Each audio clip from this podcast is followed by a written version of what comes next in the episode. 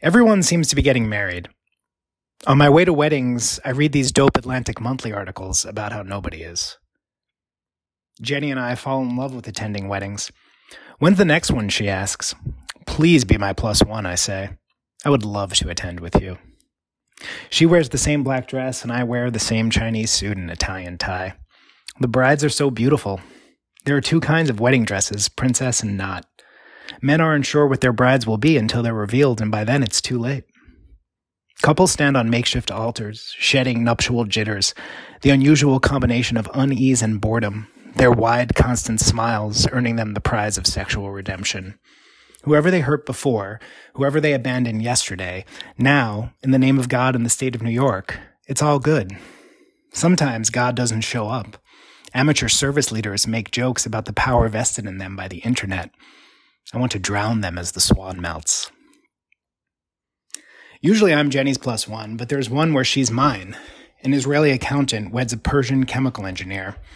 I met this accountant in a summer school gym class where we bonded over what losers we were for failing gym.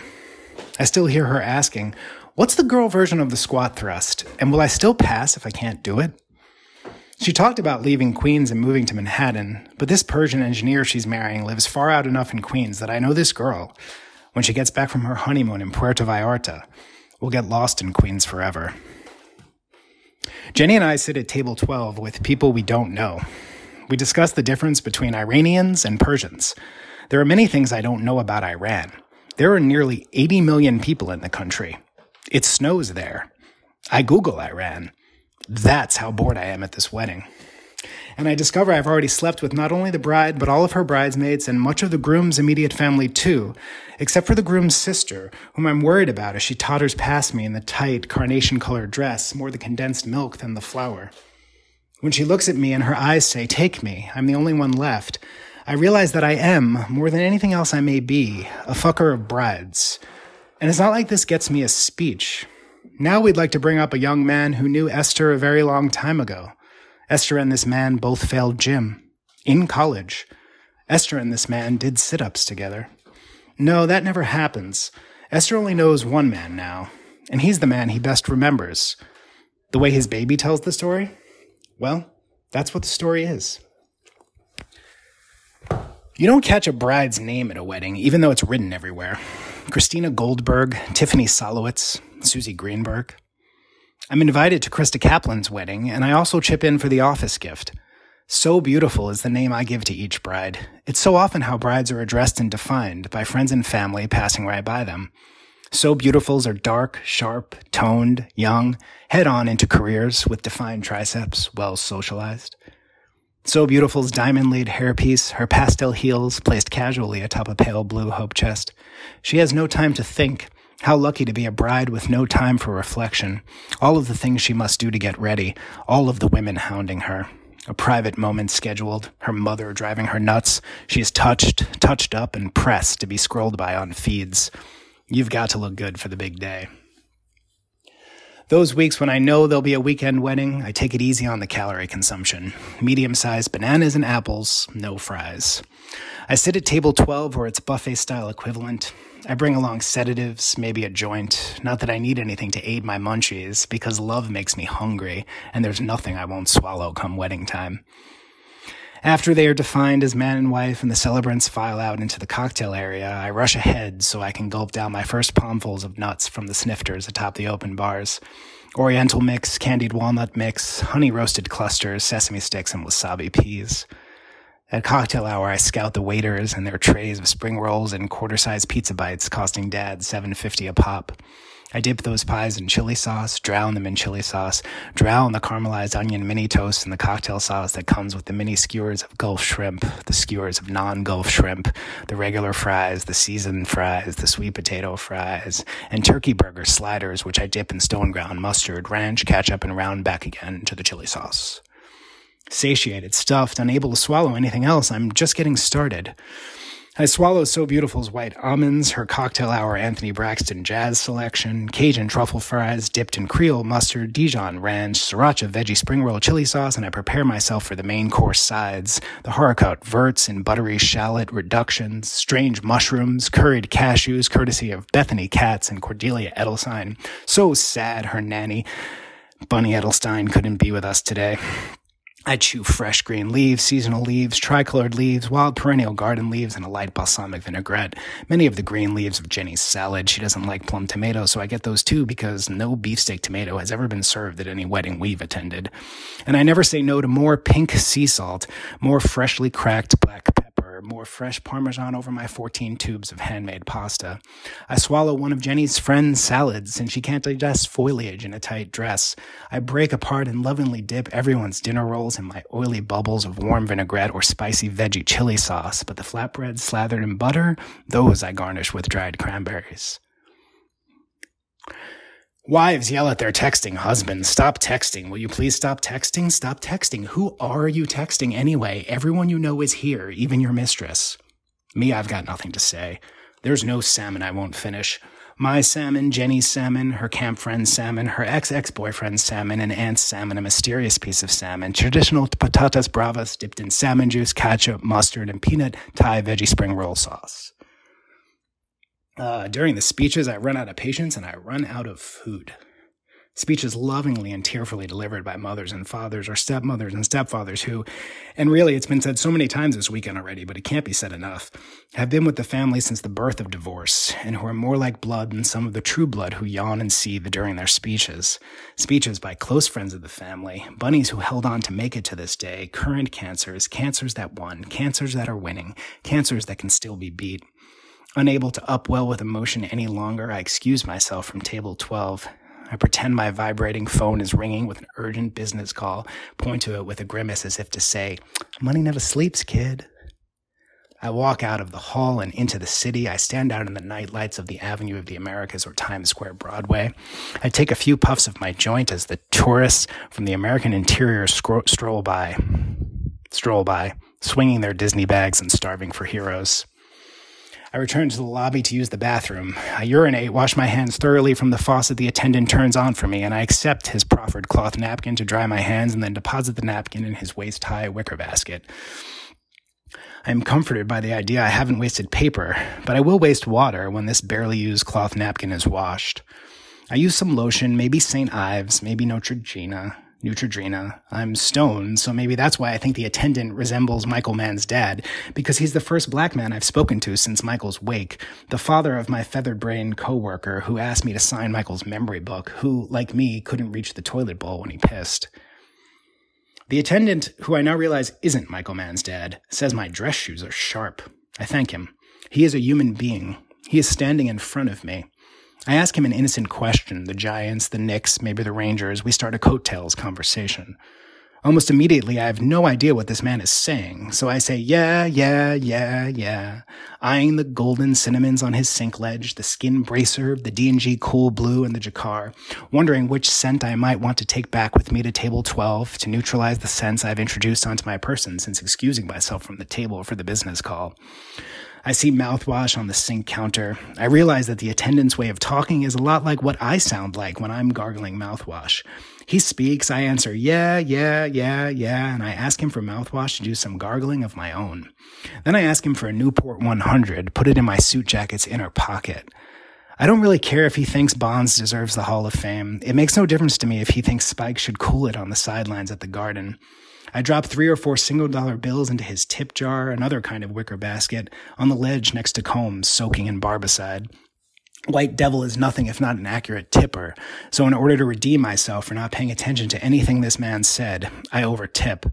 At weddings, surrounded by so many celebrants going for broke, money seems to have a negative value, or no value at all.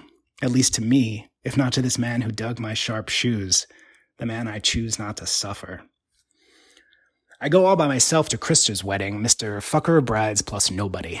I hang with other coworkers and we all do some dry heave networking after our 35th Heinekens. And what the hell am I doing here? What delusion brought me to this yeasty catering hall? How is it possible for me to attend Krista's wedding with raw memories of our broken heart? It shows me nothing but the monster in my own.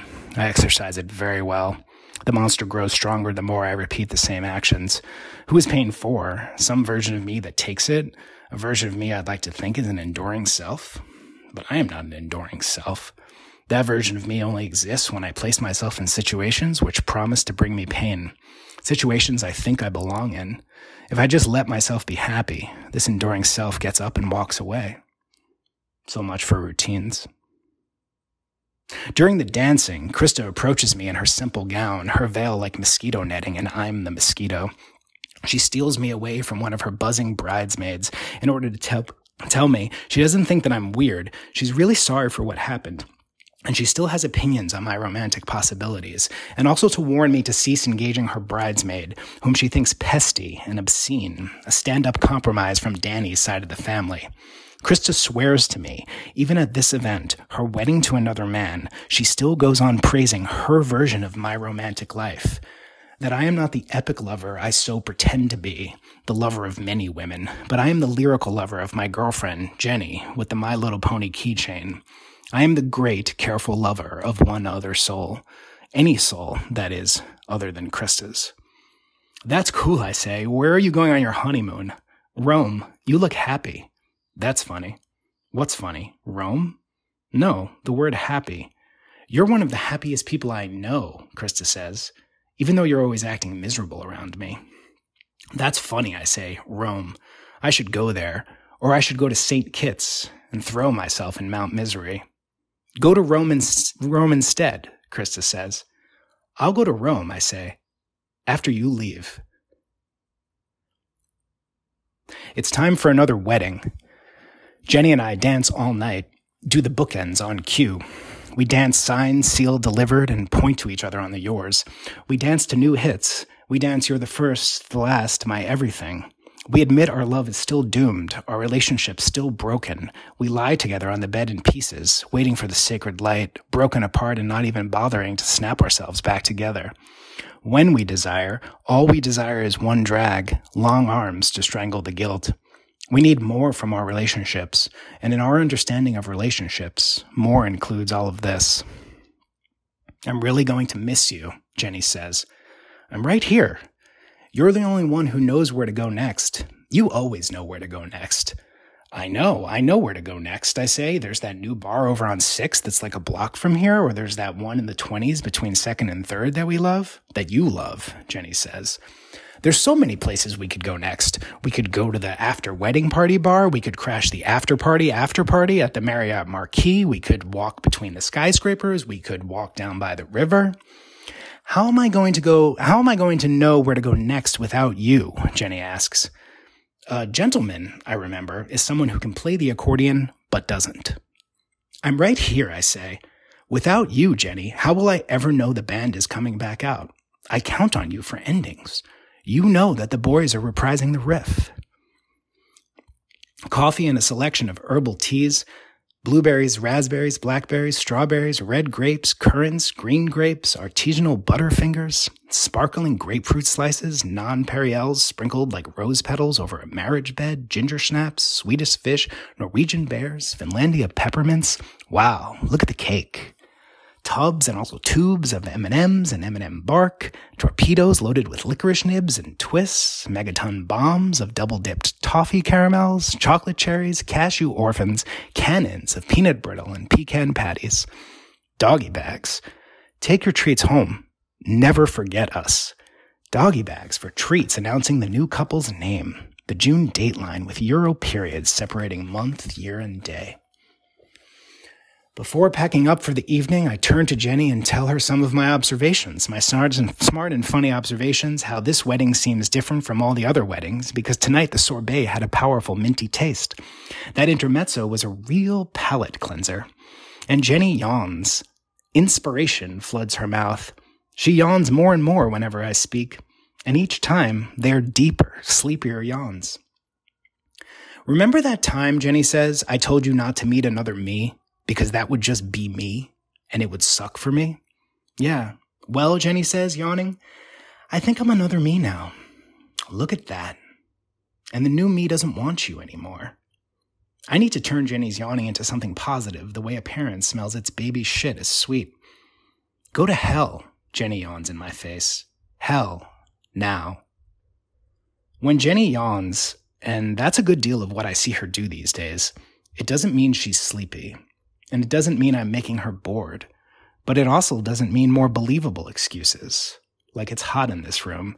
It's been such a late night, and maybe yawning is her allergic reaction to decaf coffee, the way NyQuil jacks her up. She's yawning because that's just how she is. I know that. She yawns. No, none of that is what yawning means. Maybe, as it is said, yawning is a silent scream for coffee. Or maybe, like Jack thought, a kitty yawns because she realizes there's nothing to do. Maybe yawning means you are so very interesting to me I cannot bear to concentrate on what you say. Yawning means I love you oh so very much because around you I feel safe. And then I yawn, not from boredom, rehearsed love, or sleepy nearness. Instead, a fear of cold causes my yawn, cold stated as a question. If I am forced to, how will I ever face the world with wakefulness, with open eyes and a closed mouth, when this woman is no longer yawning at me everywhere I speak? That question charms me with its Jennytude. There is little left to do at the end of the night, but yawn and yawn again.